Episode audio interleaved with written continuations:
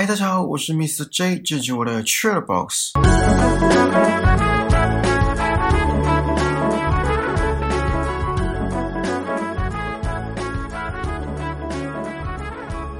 之前分享完《Girl from Nowhere》转学来的女生这部泰剧之后，不知道大家有没有去把它追完？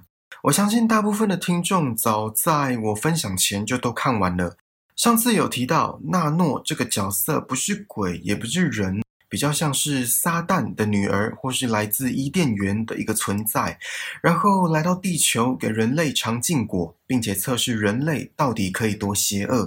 而他在这一集当中也同样的设下了一个陷阱，来测试这一群人对于自私的领悟力有多透彻。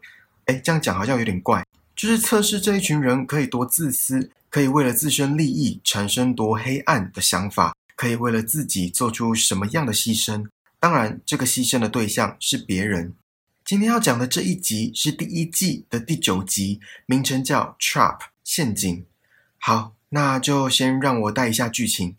影片一开始在一座校园开场，这一切看似平静平和，看似跟以往的日子没两样的场景。也看似未来会跟现在的日子没两样的场景，这美好的一切，在一个凶手拿着一把刀捅人的当下都变了样。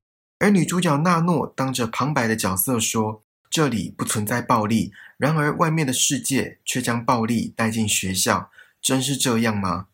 接着镜头转到一位老师跟三位放学被留下来的学生，一样又是一个平凡无奇的留校查看。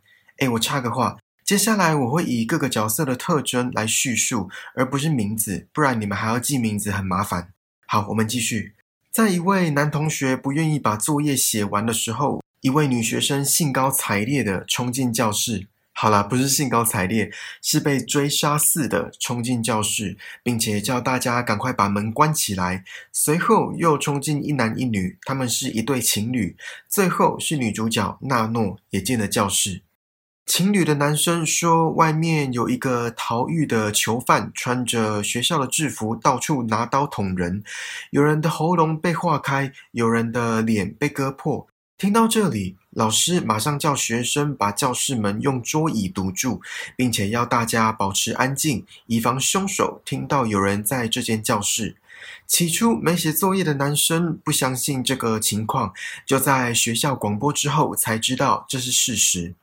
为了让整个情况更无助，手机当然讯号不良，跟外界快要失联的一群人陆续接到一些零散的消息。凶手来到他们这栋大楼，就在此时，外面有人在呼救，狂捶猛敲着被堵住的教室门。其中一位女同学本来要去开门，却被老师制止了。老师说：“不准开门，我们怎么知道他是学生还是杀人犯？要骗我们替他开门？为了我们的安全着想。”无论如何都不准开门。最后说了一句：“我不能冒险赔上我女儿的性命。”事实证明，外面那位狂锤猛敲的人是学生，不是拿刀的杀人犯。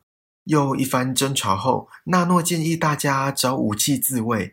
又过了一段时间，一群人已经精疲力尽，脱水的脱水，饥饿的饥饿。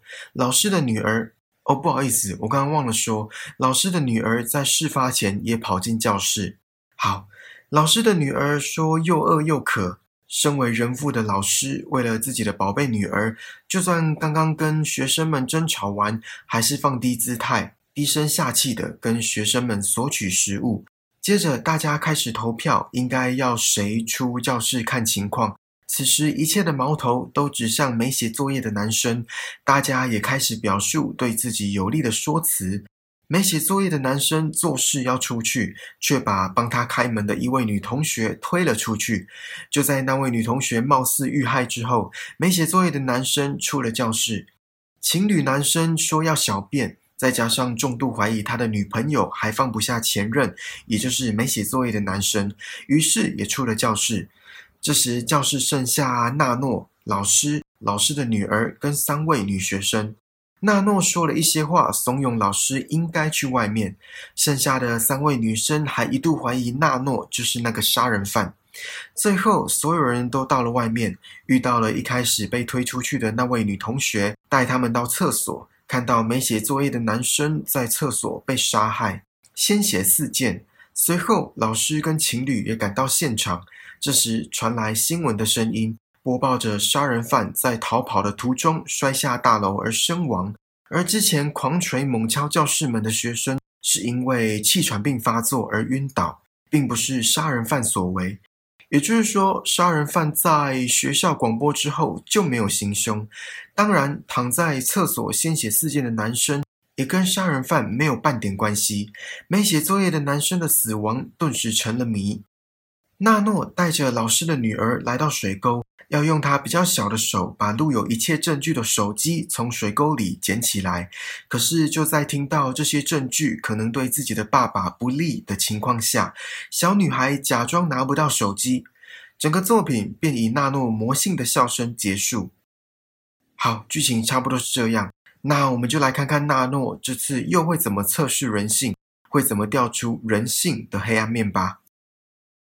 我们先来聊聊纳诺在片头讲的那句话吧。还记得那句话吗？他说：“这里不存在暴力，然而外面的世界却将暴力带进学校。”真是这样吗？重点是最后那一句：“真是这样吗？”影片一开始的画面呈现出学校里祥和平静、与世无争的氛围，这一片貌似还未被社会污染的净土。这一片貌似还未被成人世界洗礼的世外桃源，就在一个杀人犯闯进校园之后，一切都变了样，就好像一条清澈见底的河流，而有人在上游的地方滴了一滴墨汁，整条河瞬间浑浊，瞬间染成黑色。可是，我觉得杀人犯在这里的角色只是一个 trigger，呃，怎么讲，算是一个诱发点吗？把学校里的人性诱发出来，黑暗的人性诱发出来。杀人犯在学校广播之后就没有行凶，可是有看过这集的听众应该知道，学校广播的时候剧情还不到一半，甚至只是影片刚开始不久，之后的剧情发展就转变为人心的怀疑、猜忌、自私、嫉妒等等这些腹黑层面。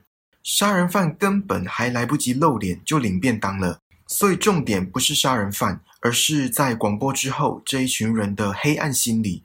再讲的讽刺一点。如果根本没有杀人犯这号人物，而学校配合演这出戏，配合广播假消息，我相信在教室里的这群人一样会互相猜忌、怀疑，一样会展露出自私的那一面。就像我刚刚说的，杀人犯就像一条河的上游的那一滴墨汁，而这条河就是学校里的所有师生。可是光凭一滴墨汁，真的能污染整条河流吗？我是觉得不太可能啦。所以，到底是那一滴墨汁的影响力够强大，还是其实这条河流本身并没有原先想的那么清澈，并没有原先想的那么纯净？影片后大半段的剧情走向，跟影片一开始短暂又美好的画面成强烈的对比，又嘲讽又深植人心。所以，让我再讲一次纳诺说的那句话：这里不存在暴力，然而外面的世界却将暴力带进学校。真是这样吗？你们觉得呢？真的是这样吗？有一段剧情是有人狂捶猛敲教室门，老师阻止其中一位女同学开门。一开始是说为了大家的安全，最后才说出了心里话：我不能冒险赔上我女儿的性命。大家应该都有听过一句俗谚：“把人给那西北料”，就是别人的小孩死不完的概念。当然，在这里，别人的小孩不是指教室里的学生，而是在外面呼救的人。这一幕就充分展现了人性自私的一面，也展现了大人跟小孩不同的心态。学生们想要出手相救，在外面敲门的那个人，至少其中两位是这么想的。而老师，身为应该以身作则的老师，身为已经出社会的老师。却只担心自己跟自己女儿的安危，总之就是不顾他人的性命。这里也成了强烈的对比。然后不止这一幕展现了人性自私的一面，其他地方像是老师的女儿喊口渴，学生还是谎称没有水，宁愿欺骗也要为自己留后路。或是在剧情中后段，纳诺为了说服老师出教室，说了一段话。他说：“若小高找到人来救我们，他就会成为英雄，大家可能就会听他的话，而不是听你的。你觉得小谭希望有怎样的父亲？一个保护大家安全却成为杀人犯的父亲，还是一个因为救了大家而成为英雄的父亲？我只能说，纳诺很会操纵人心。哦，我补充一下，小高就是没写作业的男生，然后小谭就是老师的女儿。本来以为可以全身而退的老师，却因为一个误判而牺牲了一条人命。除此之外，英雄还换了人当。当一切的事情告一段落，老师的所有说辞都将成为笑话，而且是被世人嘲讽的笑话，一辈子颜面扫地，抬不起头。因为就如没写作业的男生说的，老师这个职业应该要为学生着想。可是这位老师却背道而驰，而且更讽刺的是，嘴巴说是为了教室里的学生安危着想，其实只是想要保护自己的女儿不受到伤害，其他学生根本不放在眼里。也从这点可以知道，人在遇到对自己不利的情况下，才会真正采取行动，才会真正意识到应该要参入其中，成为其中的助力。因为就剧情来看，老师本来是想要其他学生去叫人来救他们，也就是说想要坐享其成，并不想付出任何心力。为了女儿也好，为了自己也罢，总之就是他们父女俩不要深入险境就好，其他管不着，就算管得着也不想管。还有一幕是就在剩下的女学生要出去前，纳诺云淡风轻却带点狡猾的语气说。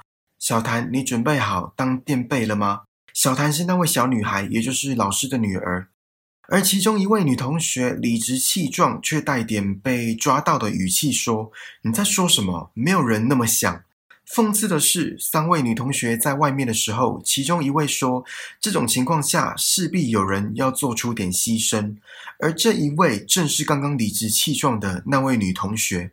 更讽刺的是，原本想要出手相救，在外面呼救的人的学生，最后却成了把别人的牺牲当作是理所当然。